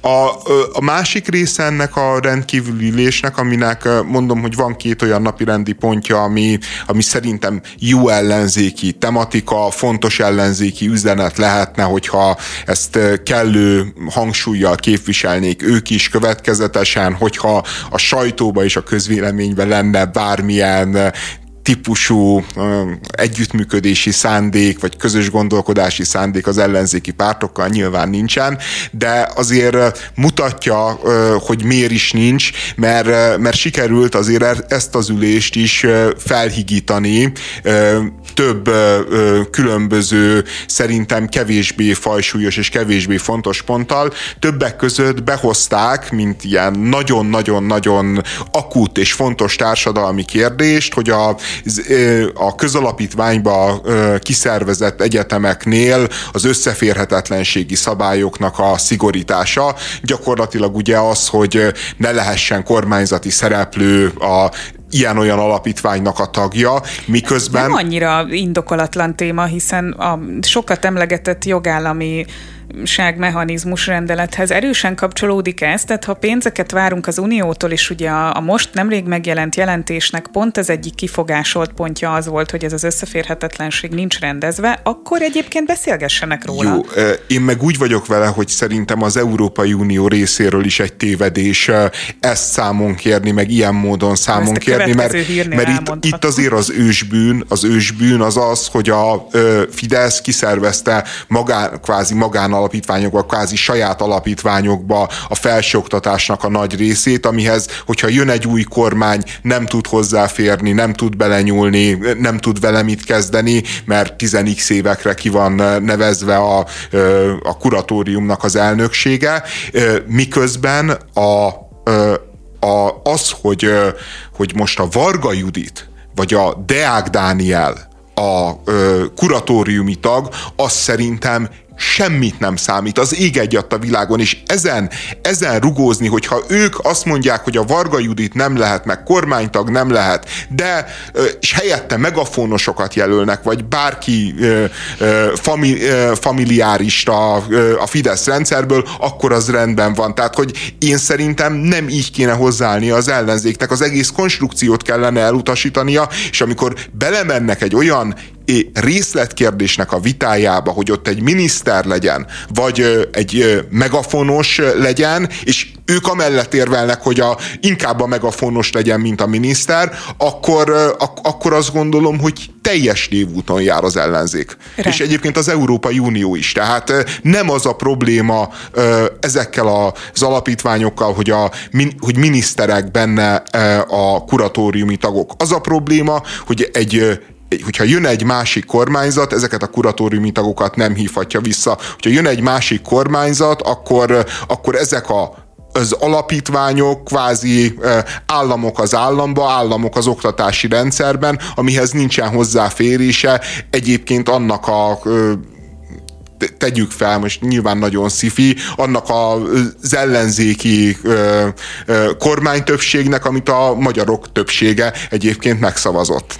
Csak azt akartam kérdezni, hogy rácsúszunk-e a következő hírre, hogy ott még többszörösen összetett mondatokban de, nem, tudunk mert, de, Még azért nem, mert és tartozik a, még az előző témánkhoz is, ugye az Erasmus program, meg az összeférhetetlenség mellett a másik, amit beemelt az ellenzék nagyon jó érzékkel ebbe a kis csomagba, az a Magyarország klímavédelmi vállalásainak az erősítése. Tehát, hogy, hogy, hogy annyira ez, ez a, ahogy terjed ez a hülyeség, ahogy, ahogy Mármint a klímavédelem? Hát az, hogy pillanatnyilag Magyarországon nem, nem, a, nem a, az pillanatnyilag Magyarországon nem a klímavédelem a probléma, az a helyzet. Az a helyzet, nem hogy van egy megélhetési válság, van egy jogállami válság, van egy súlyos politikai válság és egy külpolitikai elszigetelődés.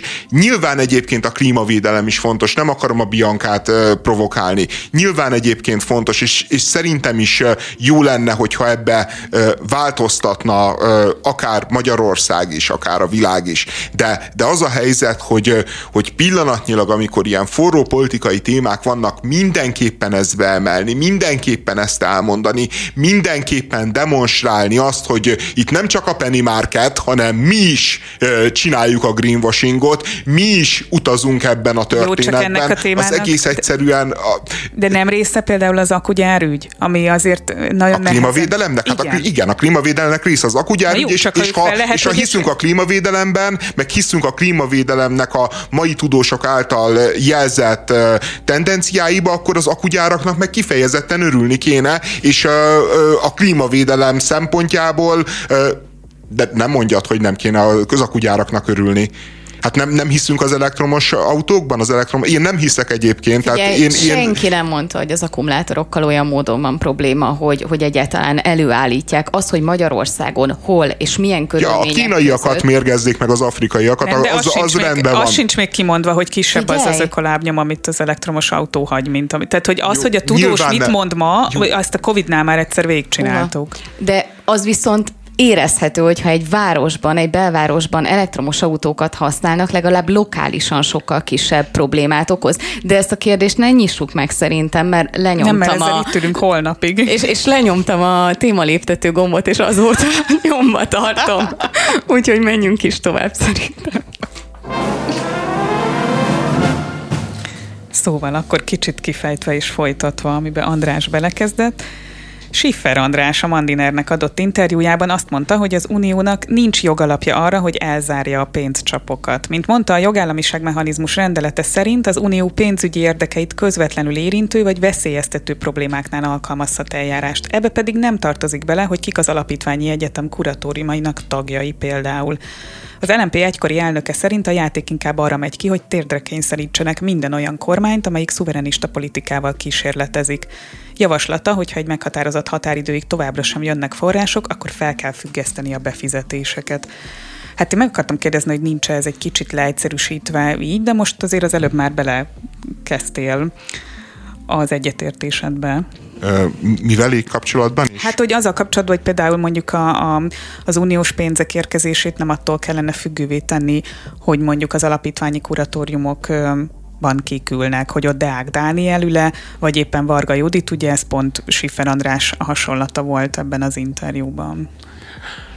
Szerintem ez teljesen más, amiről a Schiffer beszél. Ugye a Schiffer arról beszél, hogy a jogállamisági eljárás, ami történik, és annak csak egy része az alapítványi egyetemek, nagyon sok más, ugye ezek szupermérföldkövek vannak, stb., hogy ezek nem korrekt, nem tisztességes feltételek, valójában abból a jogi szövegből, amit elfogadott az Európai Unió, nem következik az a fajta eljárás, amit a, a Brüsszel és az Európai Bizottság Magyarországgal szembe folytat, és akkor e, e, ebből ő levonja a következtetést, hogy itt egy globalista, szuverenista konfliktus van, és az a válasza, hogy, hogy ne, ne fizessen Magyarország az uniónak be pénzt, és akkor hátulról megyek visszafelé. Egyrésztről az a javaslat a Siffer Andrásnak, hogy Magyarország ne fizessen az unió kasszájába pénzt, azért az, az egy meglehetősen ingoványos talaj. Tehát ezzel Magyarország azért szépen elkezdené a maga kilépését, a maga huxitját előkészíteni.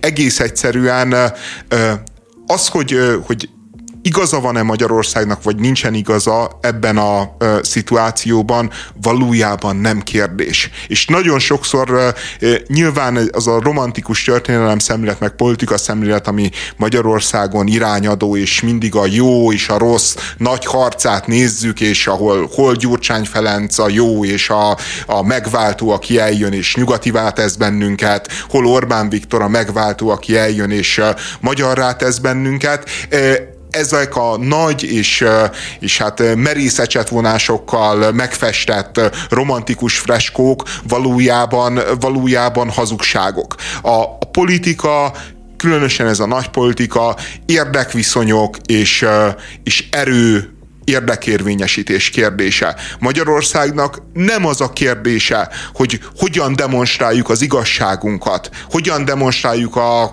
a méltánytalanságot, ami, ami velünk történik, ha az történik, ebbe is egyébként vitatkoznék majd későbbiekben, hanem a magyar külpolitikának az kéne, hogy legyen a kérdése, hogy hogyan hozunk megoldást erre a helyzetre hogyan illesztjük vissza Magyarországot a normális uniós működésbe, és hogyan szerzünk Magyarországnak uniós forrásokat. Biztos nem útja ennek a dolognak az eszkaláció. Tehát, hogy Siffer András is, a kormányzat is mindig elmondja az ukrajnai háború kapcsán, hogy az eszkaláció az nem a béke felé vezető út. Hát jelen esetben szerintem erre az adott szituációra ez sokkal igaz, inkább igaz. A másik, hogy azt mondja a Siffer András, hogy itt egy itt Magyarország kormányát azért bünteti az Unió, mert egy szuverenista kormány, és, és a szuverenista kormányokat azokat térdre akarják kényszeríteni.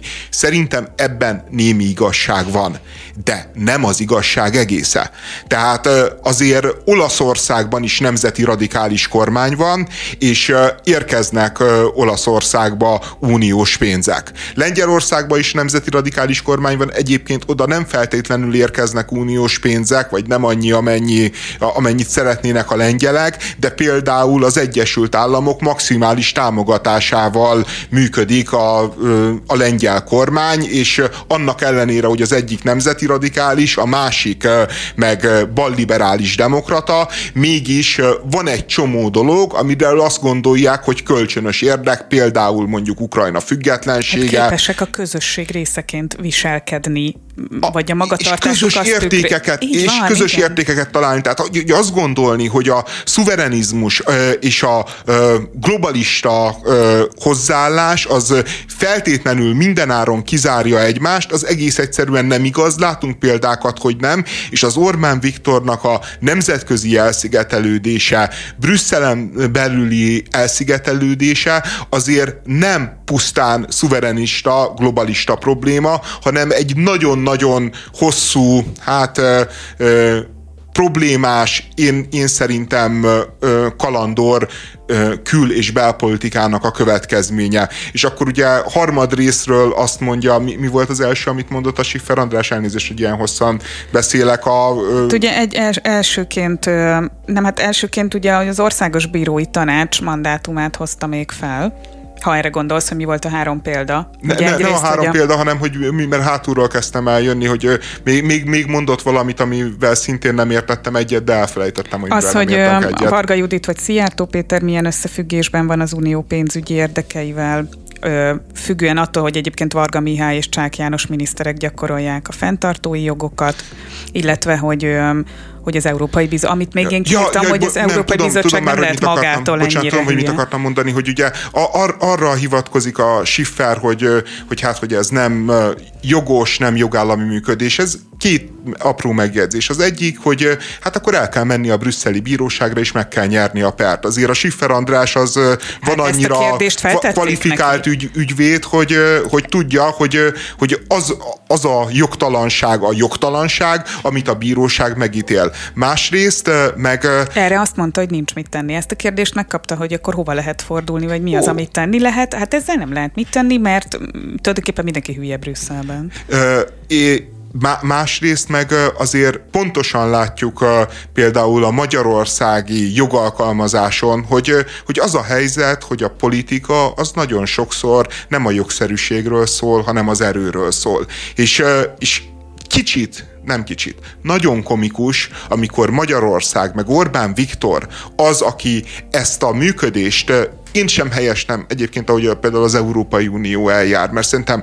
transzparensebbnek kellene lennie, korrektebbnek. Nem vagyok egyáltalán meggyőződve arról, hogy az ország büntetése és az ország kivéreztetése az, az jó válasz az Orbán Viktor jelenségre, mert, mert lehetne azt csinálni, amit visszatartják az uniós pénzeket, de valahogy juttassák el, juttassák el önkormányzatokhoz. Hát ez, amit nagyon sokan felvetettek, hogy akkor legyen az, hogy ezek a pénzek direkt az adott civil szervezethez kerülnek, ennek van egy nagyon komoly átlátható folyamata, a felhasználást és az eljuttatást illetően is, ezt nagyon régóta nagyon sokan Te, Tehát, hogy, hogy, hogy ez szerintem egy nagyon abszurd dolog, hogy az Orbán Viktor valami rosszat csinál velünk magyarokkal, és erre a Brüsszel azt mondja, hogy Orbán Viktort Móresre tanítom, úgy, hogy hogy hát kicsit kiszúrok vele, meg nagyon kiszúrok a magyarokkal. Tehát, hogy azért ez ne, nem, nem, egy, nem egy jó deal, nem egy jó biznisz, nem egy igazságos elosztás, de az a helyzet, hogy, hogy hogy miközben nekem ez nem tetszik,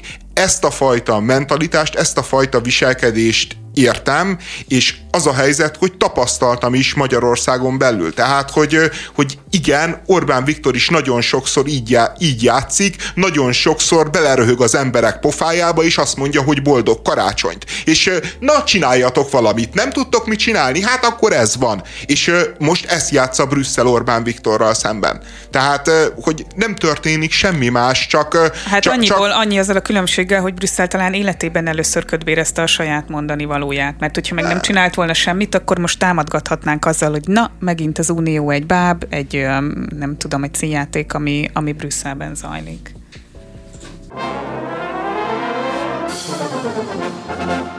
Valóra vált Tóth Andi álma, hiszen elstartolt saját ruhamárkája és kollekciója. Egy egyszínű póló Bekoff felirattal 19.900 forint, egy pár zokni a márka feliratával 5.900, melegítő nadrág 24.900. Úgyhogy kapja a támadásokat a túlárazásért rendesen, ennyiért ugyanis akkor már inkább világmárkától vásárolnak azok az emberek, akiknek a fast fashion sima fekete pólója nem kielégítő és hogy mit mondott mindenről Tóth Andi. Ha az üzlet 3000 forintért árulja a pólóját, akkor gondolom tudjátok, hogy körülbelül 600 forintért szerezte be. Akkor annak az anyaga is körülbelül annyit ér. Ha én 17 ezerért árulom a pólómat, akkor összerakhatod, hogy milyen a minőség. Azt is jeleztük, hogy külföldről hoztuk be az anyagokat, nem Kínából. Illetve itt megvarjuk, nyomtatjuk. A következő pólókon sokkal több kép is lesz, saját modellel, saját fotóssal, nem ingyen. Na hát ezt megtudtuk, hogy Kína nem külföld. Én ennyit leszűrtem ebből. Ez borzasztó, hogy a Tóth azért kell magyarázkodni, hogy miért adja 20 ezer forintért a saját márkáját, meg a pólóját. Alapvetően ez a, ez a felhorkanás, amikor valamit mi drágának tartunk, és akkor elkezdünk azon problémázni, nagyon-nagyon hangosan teszem hozzá, hogy ez és az miért ilyen drága, kinek kell ennyiért, miért veszik meg, és szeretném kiemelni a Bors Online-nak a cikkjét, tehát ő odáig elment, hogy berakott Guess, Calvin Klein pólókat, hogy összehasonlít alakítja vele az árát. De ezek ilyen basic pólók egyrészt, másrészt meg van, amelyik le van árazva, könyörgöm. Tehát nem teljes áron tudod megkapni. És akkor az a mondás... Hát egy outlet store-ból szedték ki, vagyis nem outlet store-ból, de ugye ilyen... Na, tehát, hogy olyan üzletből, ami a leolcsózott termékeket gyűjti össze a nagymárkáktól, igen. És még ott is valamelyik le van árazva. Igen. De Teljesen mindegy, tehát ugye ezt a Dancsónál is eljátszották, amikor kijött a saját márkájával, hogy hogy lehet 50 ezer forintot elkérni egy pulcsiért. Én, én nem tudom, hogy ez, ez valószínűleg nagyon hozza a kattintásokat, mert másképp nem értem, hogy miért csinálják, mert azt megkérdőjelezni, hogy ha valakinek tetszik ez a póló, és szeretné ezt a pólót, amúgy tényleg nem egy ilyen basic pólóról van szó, egy ilyen oversize póló, amit, amit én láttam legalábbis is. Hát azért van ott sima fehér, meg sima fekete, amin semmi nincs, csak rányomtatva a már. De a, a fazo... meg, hogy oversize, hát rajtad oversize, rajtad, rajtad kicsi. Tehát, Jó, hogy ez, rajtad ezt hagyjuk, tehát, hogy egy póló mellett az érv, hogy oversize, és ezért 17 ezer forint. Figyelj, vagy én nem vagyok egy nagy divatgurú, de azért én is látom, hogy ezeknek a pólóknak azért más a szabása. És teljesen mindegy, lehetne egy sima póló is. Azt megkérdőjelezni, hogy ő miért adja 20 ezer forintért, értelemszerűen megvan a válasz rá. Azért adja ennyiért, mert el fogja tudni adni ennyi pénzért. Hogyha meg nem, akkor úgyis megbosszulja magát az üzlet, és kénytelen lesz lejjebb vinni az árakat, yeah. vagy pedig visszakozni az egész. Ö... szerintem azért az problematikus az az arrogancia, amivel ez a lány fellép ebben az egész történetben egyrészt. Másrészt abban szerintem igazad van, hogy tényleg foglalkozzon már mindenki a saját dolgával, tehát akarod, megveszed, nem akarod, nem veszed. De maga a tényszerűsége annak, hogy megkérdőjelezni, hogy ezen mi kerül ennyibe, az szerintem igenis egy érvényes történet, ugyanis a, a Tóth Andiból az a három dolog hiányzik, ami ahhoz kellene, hogy ő ezt a bizniszt jól tudja csinálni, és azok mind nincsenek meg benne. Tehát egyrészt ő nem egy tervező, hanem egy énekesnő. Tehát azt a pluszt, hogy ez egy tervezői termék, semmi, semmilyen mellé nem tudja oda tenni fölvett három embert, aki vardos neki, ő oda teszi a nevét ehhez az egész. De ez az, hogy ő a nevét teszi hozzá, tehát ő a, ő a marketing értéket teszi oda, igen, hogyha jól értelmezem. Neki, igen, csak akkor itt például azt figyelembe kell venni, hogy ki a Tótandi közönsége, kinek jelent ő marketinget ő, divatipari szempontból. Ő ugyanis nem egy márka, kettő, és soha nem is lesz az divatipari szempontból. Ő mindig csak egy énekesnő marad ebben a történetben. Ezen kívül Jó, semmi, de... amit létre létrehozott nem annyira különleges. Szerintem Orsi, az... ez egy kicsit arrogáns, amit most itt előadsz, hiszen hogyha a Tótandi tudott olyan tervezőket maga mögé felsorakoztatni, akikkel együtt egy olyan márkát hoznak össze, ami megállja a helyét a piacon, akkor ezzel mi a probléma? Ennyi erővel a Dancsóra is el lehetne mondani, hát ő meg csak egy youtuber, tehát nekem ez egy picit ilyen... Várjál, ilyen... én a válaszára értettem, tehát azt mondom, hogy ő csinálja ezt, azt, hogy én azt gondolom, hogy ebből neki nem lesz jövője, az az én véleményem, és ezeket az érveket tudom Világos, és lehet, de hogy az, igazad hogy, is lesz. De ne, engem, nekem az a problémám, ahogyan ez a lány azokkal beszél, és azokhoz szól, akik esetleg megkérdőjelezik azt, hogy hogy de okay, mit lehet mondjuk 20 most ezer forintot elkérni De ezért. mit lehet erre mondani, amikor te, neked van egy terméked, teljesen mindegy, hogy az egy póló, egy étel, és valaki oda jön, és elkezd neked pattogni, hogy ezen mi hát kerül lehet, ennyiben. hogy a Tóth Andi esetében néha, nem csak ebben a témában, hanem úgy általában, amikor hozzászól valaki, lehet, hogy érdemes lenne csöndben maradni. Jó, ebben a, ezt osztom. Tehát ha nem mondott volna semmit, az, hogy az ne kelljen... években például, akkor nem itt tartana. Jó most én a konkrét esetről beszélek, hogy nekem is szimpatikusabb lett volna, hogyha nem kezd el magyarázkodni, hogy, hogy miért kerül ennyibe az a póló. Ebben egyetértek veled. Én egyébként szimpatizálok a Tóth Andival, meg én kedvelem a karakterét, meg a figuráját, bár a Bianca szerint pusztán csak arról van szó, hogy én minden fiatal csajt kedvelek, de és ebben le... van igazság. Igen, én, én Mert a, is a, fiatal, de... a fiatal csinos hölgyeknek nagyon sok mindent elnézel, András. Igen, lehet. Ellentétben mondjuk tegyük fel az Osváth Zsoltival, már sokkal vagy, szigorúbb tudsz lenni. Vagy velünk. Vagy velünk. Ja, ja. De az a helyzet, hogy, hogy bármennyire is szimpatizálok a Tóth Andival, és bármennyire is csinos meg fiatal, de azért az, hogy ő 17 ezer forintért adja ezeket a pólókat, ez azért elsősorban arról szól, hogy, hogy iszonyatosan kapzsi és iszonyatosan gátlástalan. És, és az, hogy... Most és már kapzsiság. 20 perccel ezelőtt kap, kapitalizmus de, volt. De, Most nincs, már kapzsiság. Tényleg nincs benne de, de a kapzsiság az kapitalizmus. A kapitalizmus csak és a, a kapzsiság az, az ki, ugyanaz, csak, csak az a furcsa neked, hogy, hogy azt lehet vitatni egy terméknél, hogy hogyan érkezik ide, me, mekkora ökolábnyomot ad, de a terméknek az árát, na azt már viszont ne vitassuk, arról ne beszéljünk. Na az, azért mindennek van egy határa. Nem ezt hogy... mondtam, András, hogy ne vitassuk, csak érted a problémámat ezzel a jelenséggel kapcsolatban, amikor meglátjuk valamin az árcédulát, és akkor hangosan, hogy mindenki, úristen, hát ki ad ezért ennyi pénzt? Ezzel a mentalitással van a problémám, hogy nem is akarjuk De megérteni. a mentalitással tényleg nincs, hogy a Tótandi azt képzeli, hogy ő 17 ezerért áruljon valamit úgy, hogy három perce van ebben a szakmában? Nincsen, nekem nincsen ezzel problémám. Honnan tudjuk azt, hogy őt, ő mennyit költött mondjuk a designerekre, vagy bármire, a marketingre? Nem tudjuk. De kell És az, az érdekeljen hogy, egy vásárló. Hát, hogyha ha megkérdőjelezed az árat, akkor igen. Hiszen az ár az nem csak abból áll össze, hogy mennyibe kerül a poló, mennyibe kerül odavinni a boltba, hanem igenis a marketing költség, a designernek a költsége, egy csomó olyan költség van. Hogyha komolyan gondoljuk ezt a kérdést, hogy miért kerül ennyibe a póló, akkor igenis oda kell tenni ezeket a... Igen, a... rakjuk oda egyébként mellé, és akkor megfogjuk, és akkor körülbelül ki fogjuk számolni, hogy mondjuk 15 ezer forint egy pólóna nyereség, vagy 14 ezer forint egy pólóna nyereség, de, de Bianca, a probléma az, hogy állandóan a tudatosságról beszélsz, a tudatos vásárlókról, de amikor az a tudatos vásárló szembesül azzal, hogy be akarják őt csapni, szembesül azzal, hogy egy influencer gátlástalan módon visszaél az ő hírnevével, népszerűségével és szerencsétlen tiniknek re, irreális áron sóz rá gagyi, szemét, semmi terméket, amiben egy póló, meg, tehát most jöttél azzal, hogy itt designereket kell fizetni, könyörgöm, egy fekete pólóról beszélünk, azt már megdizájnolták az elmúlt száz évben százezerszer, nem kell azon semmit se meg újra tervezőket tervezni. szoktunk megfizetni, nem azokat, akik végrehajtják azt a történetet. Az nem designer, akinek az Andi, aki nem tervező, megmondja, hogy oda rakja egy márkajelzést. Hosszan tudnánk sorolni a tervezőket, Nanuskától elkezdve a Dalárnáig semmi köze ennek a kérdésnek, hogy miért kerül ez ennyibe a tudatossághoz. Mégpedig azért nincs, mert nem választ várnak rá az emberek, hanem egyszerűen háborogni akarnak, hogy ember, van, aki ki, ö, 20 ezer forintot kiad egy sima fekete pólóért. Ez a, ezzel a problémám, nem a tudatossággal, hogyha valaki tényleg érdekel, hogy mi van mögötte, az nem így teszi fel a de kérdést. Is, és nem teszi probléma, oda a cikk alá a, a Calvin Klein pólót, hogy az csak 12 ezer forint, a Tótani pólója meg 20 ezer. Az is probléma, hogyha, hogyha azt elvitatjuk, hogy jogos-e kiakadni azon, hogy valaki 17 ezer forintért vesz pólót, szerintem abszolút jogos kiakadni azon.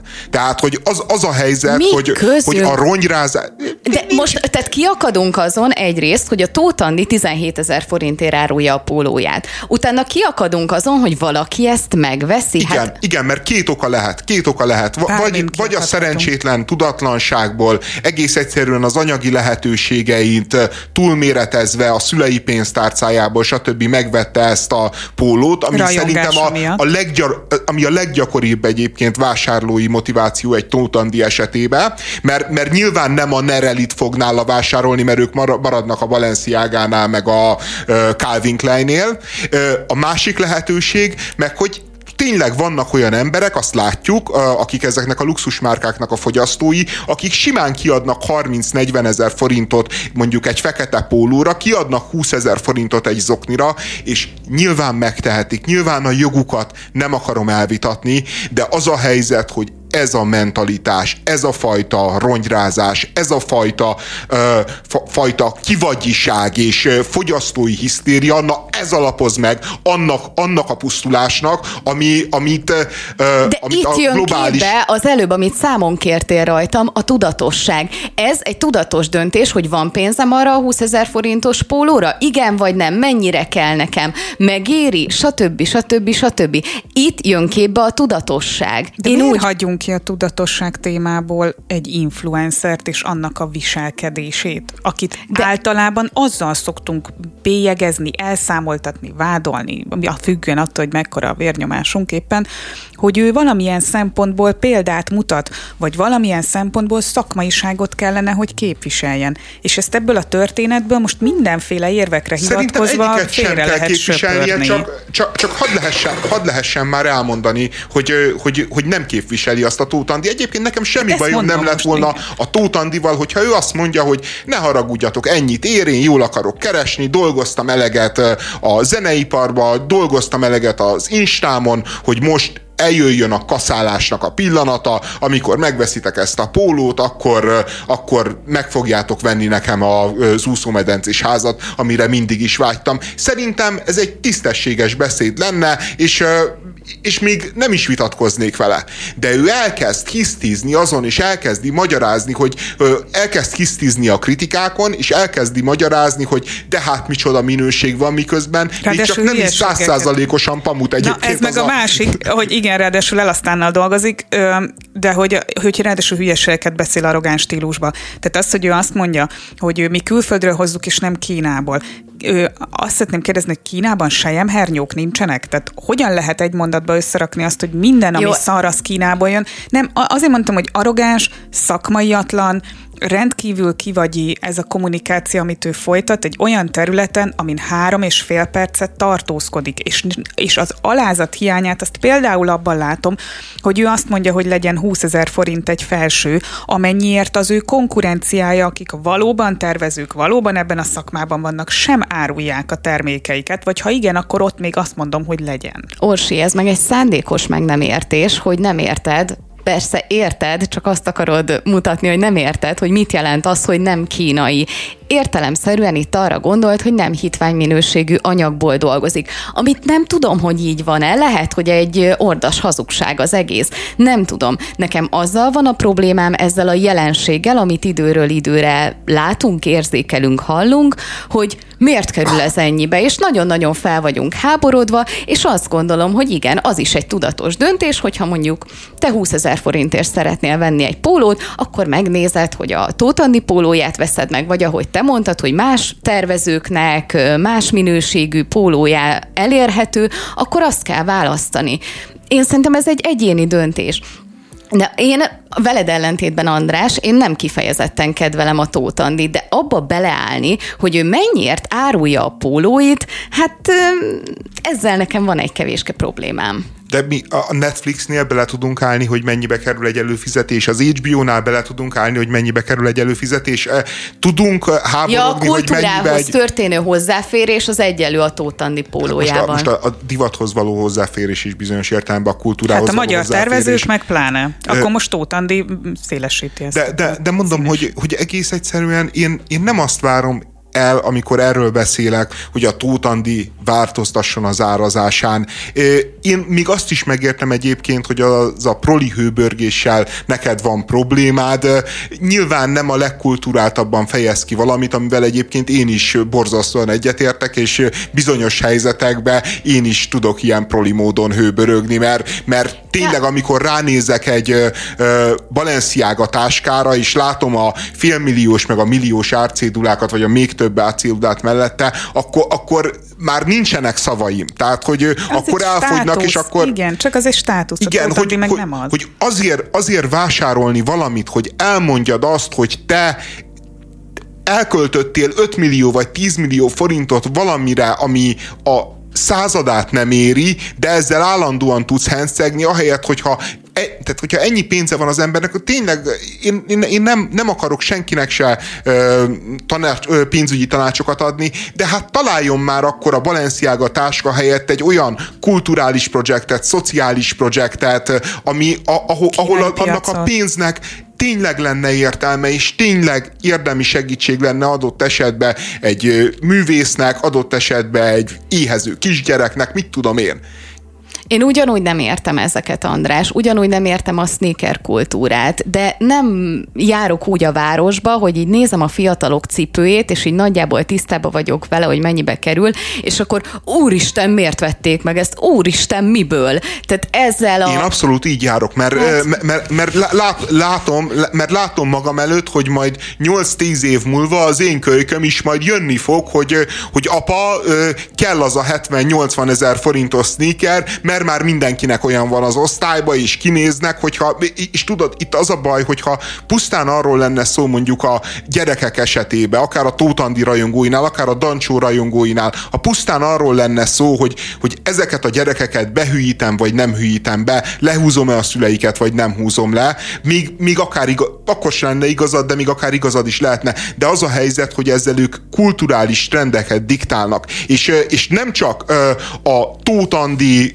követői, meg a Dancsó követői lesznek azok, akik előbb-utóbb nyomást helyeznek a nyomorult szüleik pénztárcájára, hanem az összes osztálytársuk, mindenki, aki velük akar randizni, mindenki, aki, aki olyan menő akar lenni, mint ő, mert azzal azonosítja a menőséget, hogy 20 ezer forintért veszel, veszel-e ö, pólót, 100 ezer forintért veszel-e sneakert, és, és ezt támogatják ennek, ennek az apostolai ezek az emberek, és legalább mondjuk el, ha más nem, csak legyen egy olyan prori hőbörgés, hogy basszus.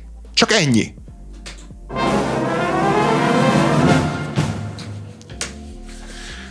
Uh, Japán máig, Japánban máig nem mutatták be az Oppenheimer filmet, de váratlan módon a, be, a Barbie bemutatása is nagy indulatokat gerjeszt. A közösségi médiában egyre többen követelik, hogy a japán mozik mondjanak nemet a Bam, ba, Babbenheimer?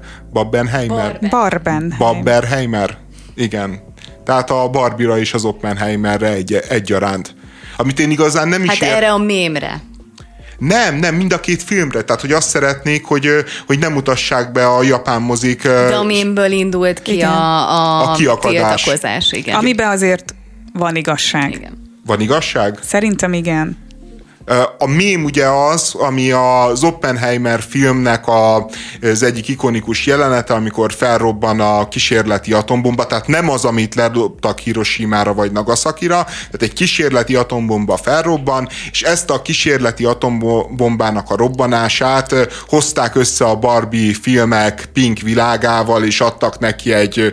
egy hát sok ilyen, fajta volt, ilyen... amúgy sokféle mém volt, az, az eredeti az egy atomfelhőben, rózsaszín kedilekkel száguldozó Barbie, és ezért az az atomfelhő nem volt feliratozva, hogy az egy kísérleti robbanás, vagy az eredetinek a felhője-e. Tehát ha erre a mémre nézel, vagy ha egy kicsit megvizsgálod ennek az egésznek a metatartalmát, én azt gondolom, hogy van igazság abban, hogy ők ezt sértőnek találják, ez bennem is felmerült, sőt, kicsit azért elképzeltem azt, hogy hogyha minket érintő, vagy Európát érintő történetről beszélünk, tételezzük fel, hogy a Schindler listája jön ki a Barbival együtt, ugyanígy egy napon, akkor Oscar Schindlert is mutatjuk esetleg rózsaszínban? Vagy, vagy talán akkor arra azt mondanánk, hogy hát esetleg a holokausztal ne szarakodjunk már. Tehát, hogy, hogy megpróbáltam ezt, most tudom, mit fogsz mondani, hogy ez tök demagóg, de közben meg... Hát nagyon az, nagyon az, mert, mert, mert inkább, a, a, hogy, hogy kijön egy film a Schindler listájával, és mondjuk a Stevenson gőzmozdonyával, és akkor azt mondjuk el, hogy, hogy na, a Stevenson gőzmozdonya film az valójában sértő a, a holokausztra, hiszen hát mi a De, nevével? Na várj, mert most belekezdtél, várjál, mert most viszont belekezdtél valamibe, amit akartam is mondani, hogy az, hogy egyébként a Barbie filmet bolykottálják, emiatt, azzal tökre nem értek egyet, és az egy teljes, én most csak a mémről beszéltem, hogy összekeverni egy, egy, egy népre, nemzetre, meg egyébként a világra is ekkora súlyjal nehezedő. Valamit, ezt én is érzek ebbe visszásságot, na mindegy, de az, az, az viszont szerintem se oké, okay, hogy, hogy a Barbie filmet bolykottáld emiatt, mert egyébként a filmnek ez nincs köze, válasszuk le a kommunikációt erről a történetről ilyen szempontból. Ezek a mémek kiválóan népszerűsítették ezt a két filmet, marketing szempontból csodálatos, egyébként meg nem az, de a Barbie filmnek ilyen szempontból nincs köze ehhez. És egyébként én már csak azért se értem, mert ugye az Oppenheimer film, ami és az ott lévő kísérleti atomrobbantás képe, ugye az, az azt, azt a diskurzus nyitja meg, amit a film is megnyitott, hogy vajon helyese volt többek között bevetni ugye Hiroshima és Nagasaki ellen, helyese volt feltalálni ezt a fegyvert, hogy előre vitte ezt a világot, vagy, vagy rosszabb helyé tette. Tehát igen, ott én, fontos én... a dolog, hogy emel ez ellen is egyelőre ugye nincs megállapodás, hogy bemutassák az Oppenheimer, de a Barbit meg egyenesen bolykottálják, tehát ott arra szólítanak föl, hogy ne menj a moziba és ne nézd meg. Igen, de, Mert jelenleg ezt nem tudják eljátszani az Oppenheimerrel, hiszen, nincs, hiszen nincsen. Tehát abszolút én azt látom, hogy, vagy úgy érzem, hogy ott csapódik le ez a, ez a feszültség. És tehát azért valljuk be, hogy a, az atomrobbantást barbizták össze. Tehát nem biztos, hogy ezzel a filmmel lenne problémájuk, mármint az Oppenheimerrel, hanem, hanem azt érzik, hogy ez Azzal a bar... van egy külön fronton problémájuk, de pont ugyanazt mondta el egy túlélő amit te mondtál most az előbb, hogy pont azért kellene megnéznie mindenkinek, mert épp ezek a kétségek vannak bemutatva ebben a filmben, meg ennek a súlya. Ja, szerintem, absz- szerintem uh, teljesen korrekt film, és, és az a helyzet, hogy, hogy nem szól a film igazán erről a dilemmáról, de hogyha már erről akarunk beszélni, tehát uh, nyilván egyébként azok a szerencsétlenek, akik meghaltak, elpusztultak ebbe a két atomcsapásba, nyilván borzalmas, és, és mondjuk nekik vagy a családtagjainak nem is mondanám, de, de most, hogy így valószínűleg japán hallgatóink nincsenek, azért elmondom, hogy azt a világháborút Japán kezdte. Japán támadta meg az Egyesült Államokat. Az a Japán egyébként brutális eszközökkel írtottak ki civileknek a százezreit, mészároltak le kínai városokat. Egészen elképtett, tehát, hogy olyan emberiség ellenes büntettek, tömegét követte el a japán hadsereg, aminek a nagyságrendje tényleg kb. a német haláltáborokhoz fogható, és, és ezt a Japánt úgy döntött az amerikai politikai vezetés, hogy két ilyen atomcsapással meg lehet törni, véget lehet vetni a háborúnak, véget lehet vetni a vérontásnak. Szerintem nem volt ez egy rossz döntés, de semmiképpen sem volt egy lelketlen és egy aljas döntés. Lehet, hogy voltak más alternatívák, egyáltalán nem biztos, hogy kevesebb véráldozattal jártak volna, valószínűleg többel, mint ahogy ezért is hozták meg ezt a döntést az amerikai vezetők. Ebben nem tudok állást foglalni, hogy ez volt a helyes döntés, vagy nem, viszont a japán társadalom traumatizálódott ettől az atomcsapástól, és jelenleg az atom, a japán társadalom az, aki bolykottálni akarja a Barbie filmet, azért, mert nekik traumái vannak, és a japán társadalomra ebben a formájában Öm... Reflexiót elvárni filmnézés közben például? Hát azért én elvárnék. Tehát ö, ö, a japán társadalom traumatizálódott, ahogy a kínai, meg a koreai társadalom is traumatizálódott, meg a burmai társadalom is traumatizálódott a ö, japánok által. És, ö, és amikor szuronnyal ö, írtasz ki sok tízezer embert csak egyetlen ö, ö, kínai városban is nagyon-nagyon sok helyen me- megtörtént, te- tehát személyesen több tízezer japán katona hentel civil lakosságot, akkor az a helyzet, hogy a, annak az országnak az erkölcsi alapjai ezt kikérni magának, szerintem hát csak nyilván értem a világot, értem, hogy mindenki a maga áldozati státuszát akarja hangsúlyozni, és nyilván értem, hogy, hogy azért Hiroshima, Nagasaki annyiban tényleg egy tragédia, hogy, hogy még hosszú évtizedekkel később is születnek fogyatékos csecsemők, tehát hogy, hogy, hogy egész egyszerűen el, elképesztő a pusztításnak a mikéntje. De, de, de hát könyörgöm, egy világháború volt, amit ők kezdtek. Japán, tehát hogyha idegesnek kell, ha hibást, felelőst akarnak találni, az ne Barbie legyen, nem Oppenheimer, hanem ő császári fensége, meg, meg a, a japán elit